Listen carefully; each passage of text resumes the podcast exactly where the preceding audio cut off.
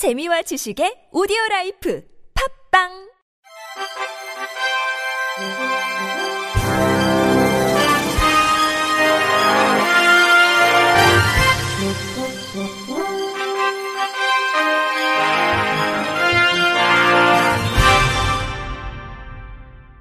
청취자 여러분 안녕하십니까? 5월 20일 금요일 KBIC에서 전해드리는 생활 뉴스입니다.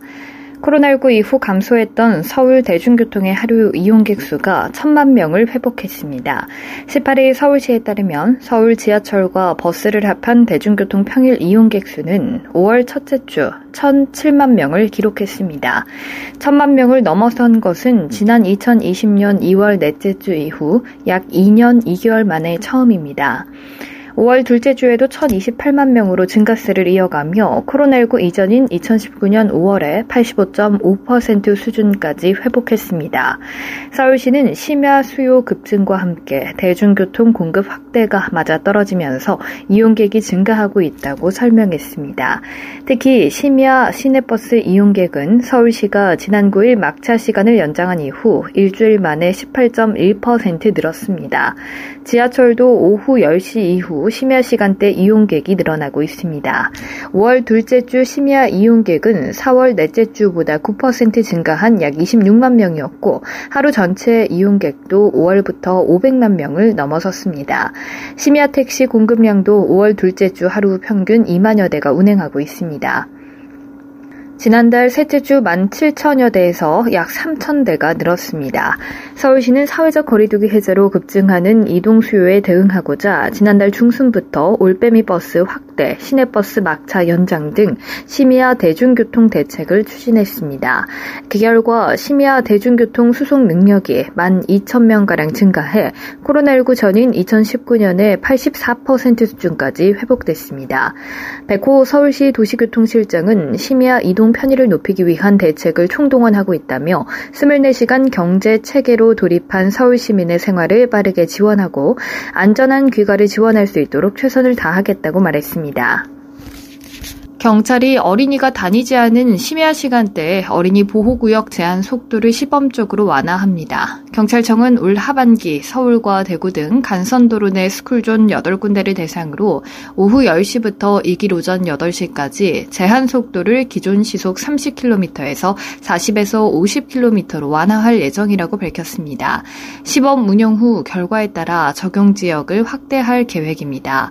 동시에 부산과 인천 등 제한 속도 속도가 시속 50km인 스쿨존 두 군데에서는 등하교 시간대 제한 속도를 시속 30km로 강화합니다. 경찰은 시간대별로 스쿨존의 속도 제한을 다르게 규정하는 가변형 속도 제한 시스템을 장기적으로 적용할 계획입니다. 앞서 윤석열 정부는 대통령직 인수위원회 당시 어린이 보호구역의 경우 심야 시간대에는 제한 속도를 현지 실정에 따라 시속 30km에서 40km 또는 50km로 상향 조정하는 방안을 강구할 예정이라고 발표한 바 있습니다. 생선이나 견과류 등에 많이 들어있는 오메가3 지방산이 여드름을 줄이는 데 도움이 된다는 연구 결과가 나왔습니다. 독일 민헨 루드비히 막시밀리안 대학교 피부 및 알레르기 학과 연구팀에 따르면 여드름이 있는 100명의 연구 대상자 중 약 94%가 혈중 오메가3 지방산 수치가 낮은 것으로 나타났습니다. 또한 여드름 생성을 자극하는 것으로 알려진 호르몬 수치가 더 높았습니다. 연구팀은 오메가3 지방산이 몸을 자극해 항 영증성 프로스타글란틴 E1, E3와 류코트리엔 B5를 생성하고 IGF-1 수치를 낮춰 염증을 줄인다고 설명했습니다. IGF-1은 여드름을 유발하는 것으로 알려져 있습니다. 연구팀이 대상자들의 혈액 샘플을 분석했을 때 대부분은 오메가3 지방산 수치가 권장량보다 낮다는 것을 발견했습니다. 개별 식단에서는 정기적으로 병아리콩과 렌틸콩을 먹는 반면 해바라기 기름을 섭취하지 않은 사람들의 오메가3 수치가 더 높았습니다. 이전의 연구에 따르면 해바라기 기름은 여드름을 악화시킵니다. 오메가3 지방산 수치가 낮은 사람은 IGF-I 수치가 높았습니다. 오메가3가 4% 미만으로 심각한 결핍 상태에 있는 사람은 IGF-1이 훨씬 더 많은 것으로 나타났습니다. 오메가3 지방산은 고등어 삼치, 정어리 꽁치, 연어 참치 등 등푸른 생선과 호두 등의 견과류, 치아씨 등 씨앗류, 케일 등의 녹색 잎채소, 들깨 등에 많이 들어 있습니다. 이번 연구 결과는 지난주 열린 유럽 피부 및 성병학과 학회에서 발표됐습니다. 요즘 MZ세대가 꿈꾸는 직장은 어디일까요? MBC 김재영 기자가 알아봤습니다. MZ세대가 꼽은 괜찮은 일자리의 첫 조건은 일과 삶의 균형입니다. MZ세대 구직자 1000명을 대상으로 한 조사에서 이른바 워라벨이 가장 중요하다는 대답이 66.5%로 1위를 차지했습니다. 이어 공정한 보상이 43.3%, 잘 마련된 복지 제도와 수평적인 분위기 순이었습니다. 일과 삶의 균형 속에서 공정하게 보상을 받고 다양한 복지 혜택을 누릴 수 있는 회사가 MZ세대가 선호하는 직장이라는 겁니다. 기업과 일자리에 대한 인식 변화도 눈에 띄었습니다. 기업 규모는 중요하지 않다는 응답이 29.1%로 300인 이상 대기업에 입사하고 싶다는 응답보다 높았습니다. 중소기업에 취업할 의사가 있다고 밝힌 응답자도 80%가 넘었고 괜찮은 일자리라면 비정규직이라도 취업하겠다는 응답도 60%에 달했습니다.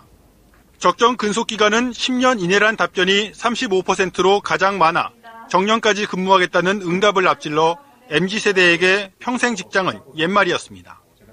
기대하는 연봉 수준은 3천만 원대가 가장 많았고 근무 지역으론 수도권 선호 현상이 여전했지만 재택근무 등 최근 달라진 근무 트렌드를 반영하듯 위치와 상관없다는 응답도 40%에 육박했습니다.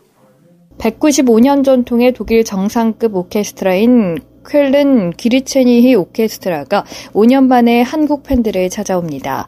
오는 7월 8일 예술의 전당에서 내한 콘서트를 갖는데요. 프랑수아 자비에 로트의 진두지휘 아래 세계 무대에서 활약하는 한국계 바이올리니스트 클라라 주미강과 생상스 바이올린 협주곡 3번을 협연합니다. 매 시즌 50회가량 공연을 펼치는 쾰른 귀르체니히 오케스트라는 시즌마다 10만 명 이상의 클래식 팬들이 공연을 찾는다고 합니다. 있습니다. 우크라이나 사태로 사료용 곡물 가격이 치솟으면서 돼지고기 등 육류값이 오르고 있는 가운데 한우 가격은 하락세를 보이고 있습니다. 축산물 유통정보에 나온 한우 도매가는 어제 기준 1kg 17,931원으로 1년 전보다 2,898원이 떨어졌습니다. 업계는 이러한 원인을 한우 사육 두수가 늘어난 영향으로 보고 있습니다. 코로나19 확산 이후 소고기값이 오르자 농가들이 송아지를 늘리면서 지난 3월엔 338만 마리가 증가했습니다. 적정 수준으로 여겨지는 300만 마리로 훌쩍 넘은 것인데 내년엔 360만 마리까지 늘어날 것이라는 전망에 10년 전 속값 파동이 재현될 것이라는 우려도 나오고 있습니다. 끝으로 날씨입니다. 내일도 낮 더위는 계속 이어질 것으로 보입니다. 오후 동안에 남북 내륙 지방을 중심으로는 요란한 소나기가 오는 곳도 있겠습니다. 내일 낮 기온은 서울이 26도, 춘천 27도, 전주 26도, 대구 28도로 어제와 비슷하거나 조금 높겠습니다. 내일 낮 기온은 서울이 26도, 춘천 27도, 전주 26도, 대구 28도의 기온을 보이겠습니다. 이상으로 5월 20일 금요일 생활 뉴스를 마칩니다. 지금까지 제작의 이창현, 진행의 박은혜였습니다. 고맙습니다. KBIC.